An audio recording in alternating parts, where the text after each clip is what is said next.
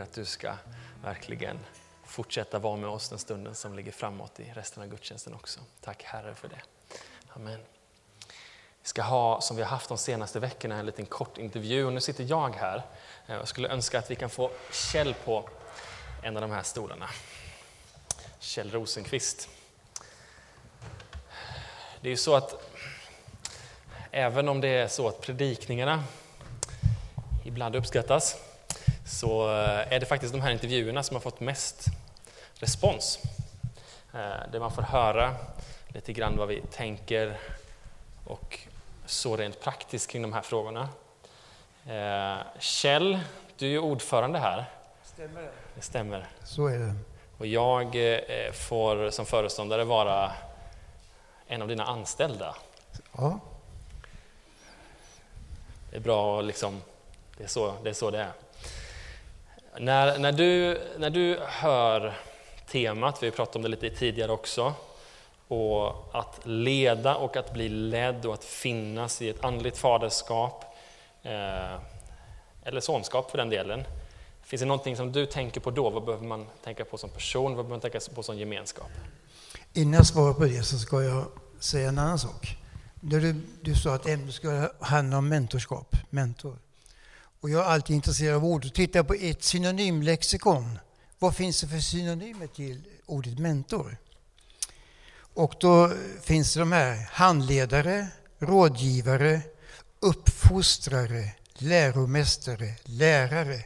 Från skolans värld känner ni igen begreppet mentor. För, förut hette det klassföreståndare, men sen då år tillbaka heter det mentor. Och de här det jag tycker bäst om det är handledare, rådgivare. Det är den delen av mentorskapet som jag tycker är intressant. Utveckla, vad tänker du då? Jo, säg så här, du ringer mig ibland, ganska ofta ibland, du är så välkommen. Så.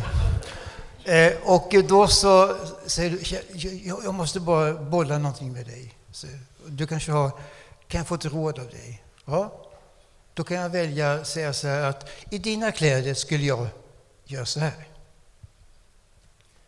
Handledarens uppgift är att lite försiktigt låta den personen som man ska handleda vara med och fatta besluten själv.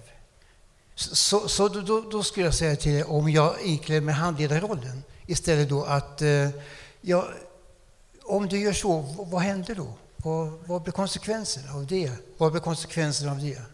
Och vilka vilket val är bäst för dig att göra då? Då är det du som äger processen. Så mentorskap är inte ledarskap som pekar med hela handen och säger dit ska du gå. Då lär man sig ingenting. Då följer man ju bara med i det läget.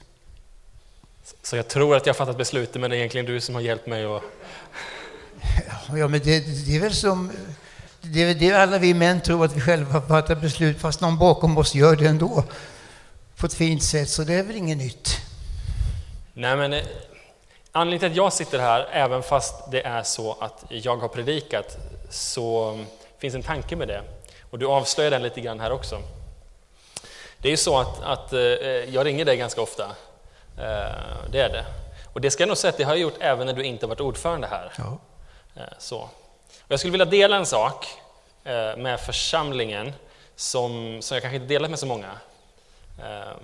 Men, men när när min pappa blev sjuk så för några år sedan, och det är någonting som ständigt återkommer både i mina tankar och i det jag säger här. Men i början så var det en process som var ganska så, så tuff där, eh, och kan det vara fortfarande också. Men då så eh, fanns det få personer som betydde så mycket som du gjorde där. Eh, och det var några olika delar där.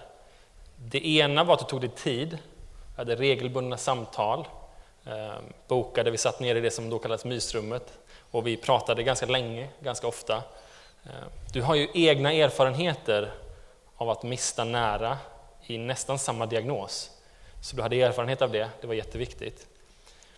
Så de bitarna var superviktiga för mig. Men sen var det också en sak som jag vågar att dela nu, eh, som kanske har satt avtryck i mig för ganska, ja, jag tror det kommer göra det för resten av mitt liv faktiskt. Eh, och det var när processen drog ut på, på tiden. Eh, min pappa levde längre än man trodde. Eh, och den här konfaresan närmade sig, som vi skulle åka iväg på. Och då så visste inte vi riktigt hur vi skulle lösa det här. Vi hade 20 konfirmander som skulle åka iväg och vi insåg att om inte jag kom med på den här resan måste vi ställa in. Då skulle ju du iväg till Frankrike. Men då kom du till mig en dag och så sa du, Emanuel, jag finns standby. Jag kan ställa in den här resan om det behövs. Du behöver bara säga till. Och för mig så var det, det är något av det vackraste som, som någon har gjort för mig. Så jag vill säga tack för det, självklart. Men när jag nämner det här, hur, har, har du förstått att det betytt så mycket för mig? In, inte så mycket. Tack för det delade. Jag, jag blev rörd själv att du säger så. Visst är det viktigt att man kan få... Nej, men jag vet att vi, vi pratade mycket om det och det var en svår tid du hade. Men det gläder mig att eh, det var till stor hjälp. Och det är alltid skönt att veta att det finns en plan B. Då, då, då är man trygg i plan A. Men känner jag det rätt så har du plan A, B, C, D, E och F om det behövs. Så, så, den, den är, så är det Eller hur, Emanuel? Just då hade jag kanske inte så Nej, mycket planer. Det var ganska låst. Ja. Eh, men du fanns med och, och, och hjälpte där ja. Eh, på ett sätt som var, som var väldigt viktigt. Men tack för att du säger det. Men när man talar vidare om, om, om mentorskap, vad gör man om man inte vet vem man ska vända sig till? Vad gör man om man inte vet vem man kan gå till? Ja, man kan alltid gå till Gud.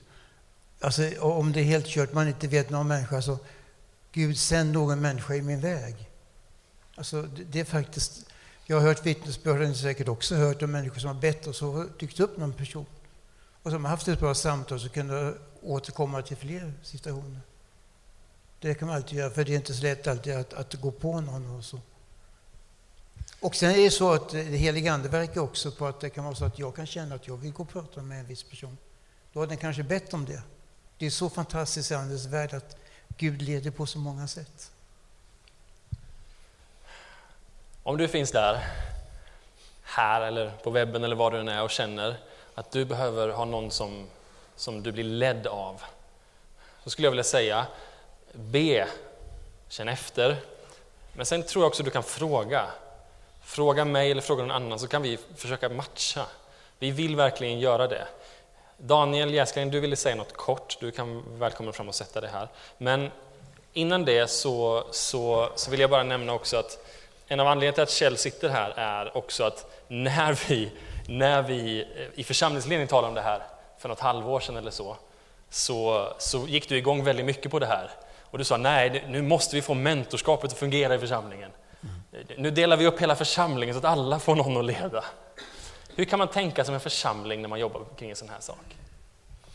Jag tycker ledarskapet i, i eh, församlingsledningen kanske kan ha tio församlingsmedlemmar max var som man kan ha någon kontakt med.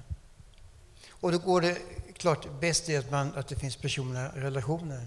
Men man skulle kunna starta med att kontakta och bjuda in. Skulle du vilja ha? Nej, jag pratar hellre med den.